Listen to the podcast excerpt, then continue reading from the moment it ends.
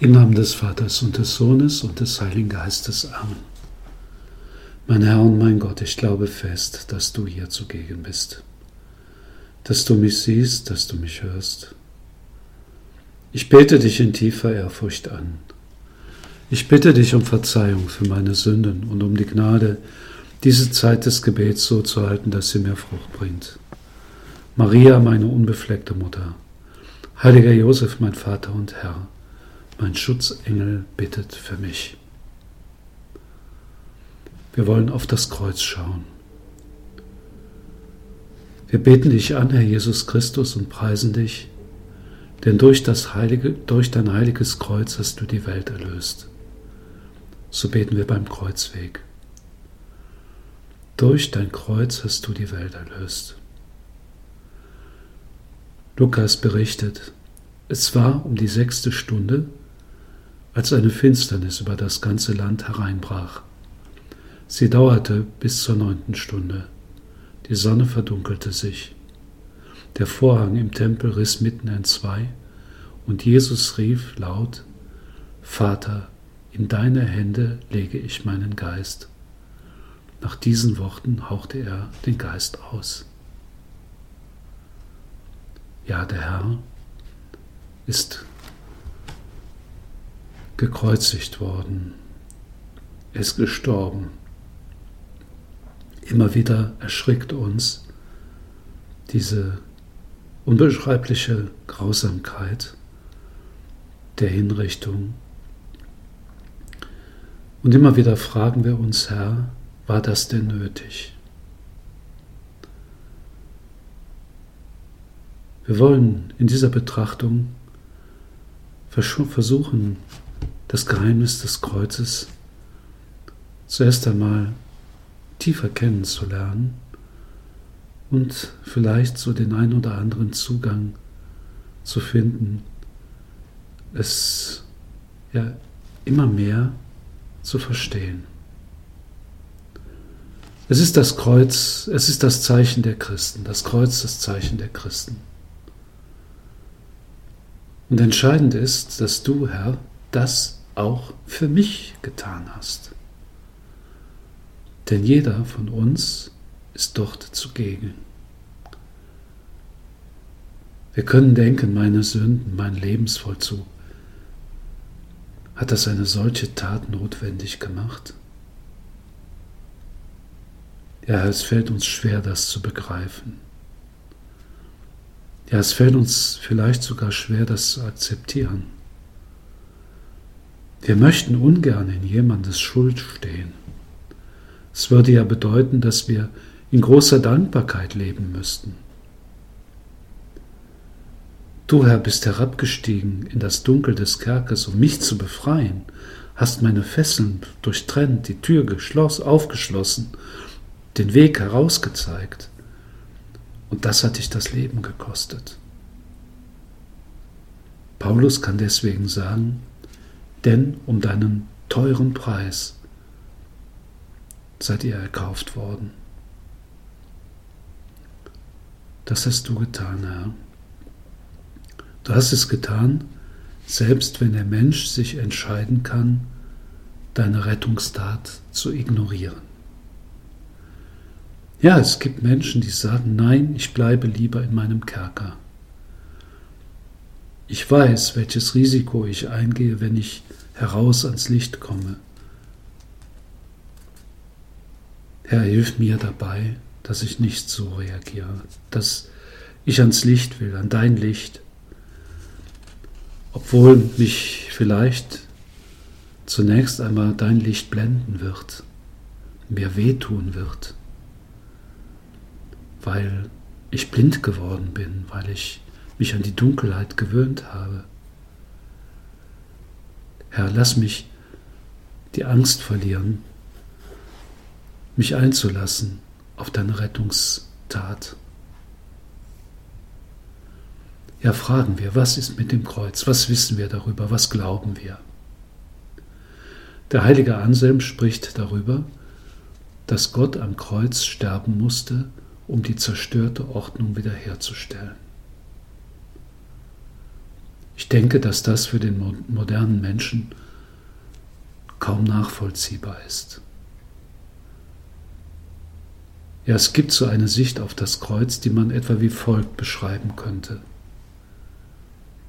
Da ist eine Gegenüberstellung des Vaters, der unerbittlich auf der Gerechtigkeit besteht, mit dem Sohn, der dem Vater gehorcht und im Gehorsam die grausame Forderung der Gerechtigkeit aufnimmt. Ja, das ist nicht nur für den Menschen von heute unverständlich, sondern auch schon völlig verfehlt, immer schon völlig verfehlt. Vater und Sohn sind eins, und ihr Wille ist daher von innen her eins. Wenn der Sohn am Ölberg mit dem Willen Gottes ringt, so geht es nicht darum, dass er sozusagen gegen den Vater ringt, dass, dass er eben eine grausame Verfügung Gottes über sich annehmen muss. Nein, darum geht es nicht, sondern es geht darum, dass der Herr in diesem Ölbergringen, dass er das verletzte Menschsein in den Willen Gottes wieder hinaufzieht. Ja, ein bisschen können wir auch ein solches Ringen verspüren, wenn wir das Gebot Gottes eben, ja, wenn wir das Gebot Gottes in einer bestimmten Handlung vollziehen. Dass es, dass es ein inneres Ringen gibt, wenn wir das Gute tun wollen, wenn wir sozusagen diese Beflecktheit einer gewissen Sache, wenn wir sie, wenn wir sie, wenn wir sie reinigen wollen, wenn wir sie lösen wollen, dann gibt es ein Ringen. Ja, du hast unsere Natur wieder in diese Einheit mit Gott hineingerungen. Warum das Kreuz, die Söhne also? Heute ist man der Ansicht, dass der Mensch einer Rechtfertigung vor Gott nicht bedarf. Es gibt die Meinung, ich würde sagen, es gibt, es gibt die Meinung und eher die Meinung, dass Gott sich rechtfertigen müsste, angesichts all des Schrecklichen in der Welt und angesichts aller Mühsal des Menschseins. Das letztlich, so behauptet man, doch alles auf das Konto Gottes geht. Wie oft erleben wir, dass, dass man sagt, ja, wenn es Gott gäbe, dann hätte das oder jenes nicht passieren dürfen. Oder wo war Gott, als das und das passierte?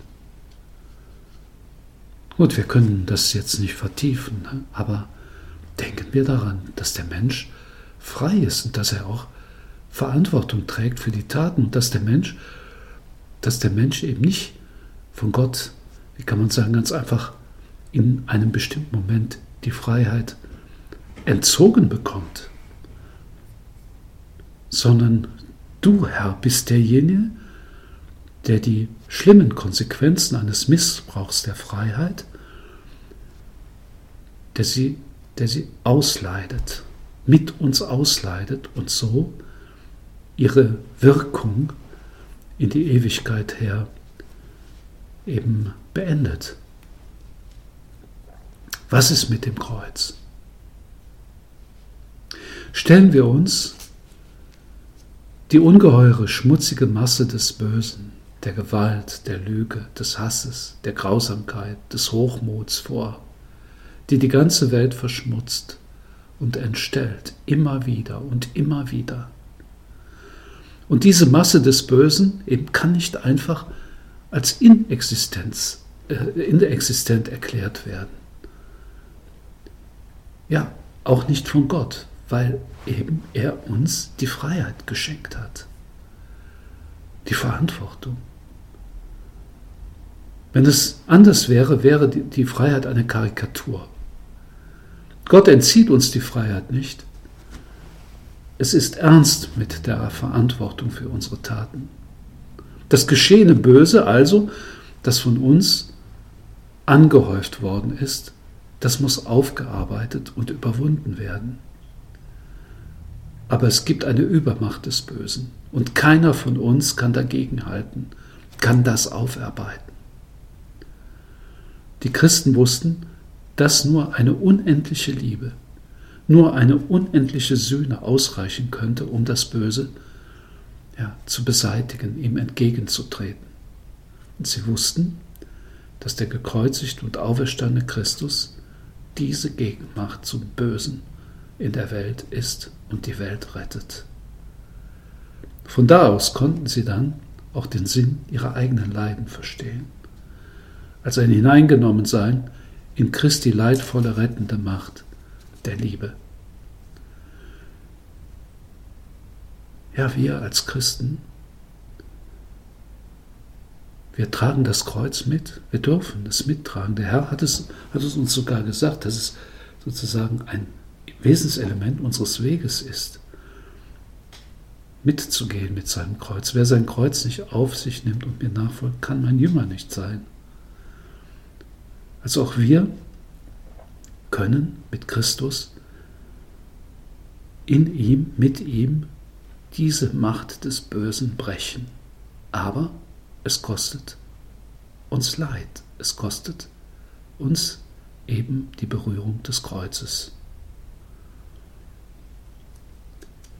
Ja, nur er selbst konnte dieses, ja, dieses, diesen Haufen, diesen Berg des Bösen überwinden. Nur er selbst kann die Welt erlösen.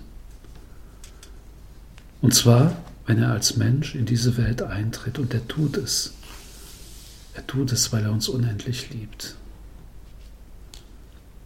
Er erleidet ein Leiden der Liebe.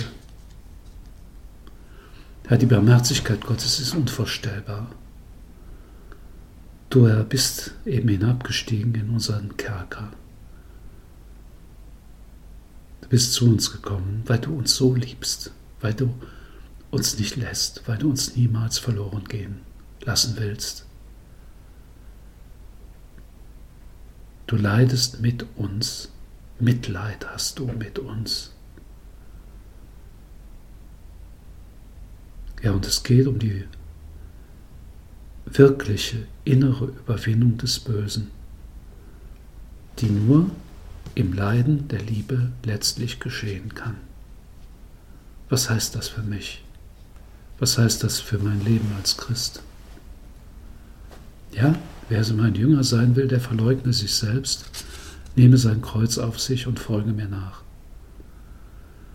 Das Mysterium des Kreuzes steht uns nicht einfach gegenüber.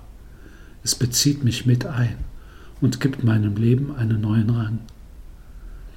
Paulus sagt von den Christen, dass sie selbst lebendige und heilige Opfer sind in der Beteiligung an der leibhaften Liebe des Herrn. Das Kreuz gehört wesentlich zur Nachfolge Christi. Nur durch das Kreuz wird die Welt erlöst, nicht durch irgendwelche Strukturen oder, oder, oder Systeme, Programme. Das haben wir schon alle irgendwie erfahren, dass das nicht funktioniert. Das Einzige, was funktioniert, ist wirklich, wenn wir Menschen uns mit, mit auf Gott einlassen und mit ihm in seinem Licht das Böse in, in seinem Kern mit in seinem Kern treffen.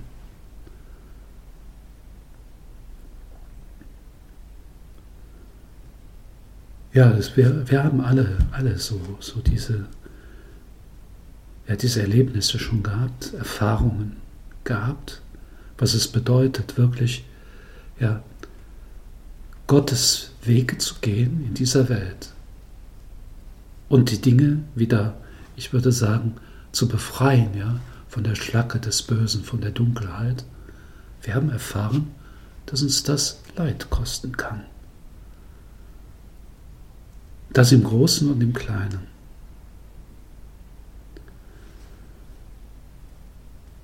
Ja, wenn wir uns zur Einswerdung mit Christus am Kreuz entschließen, dann haben wir durch eine solche Verbindung Anteil an den Gnaden des Erlösungsgeheimnisses. Ja, wir werden zu Miterlösern.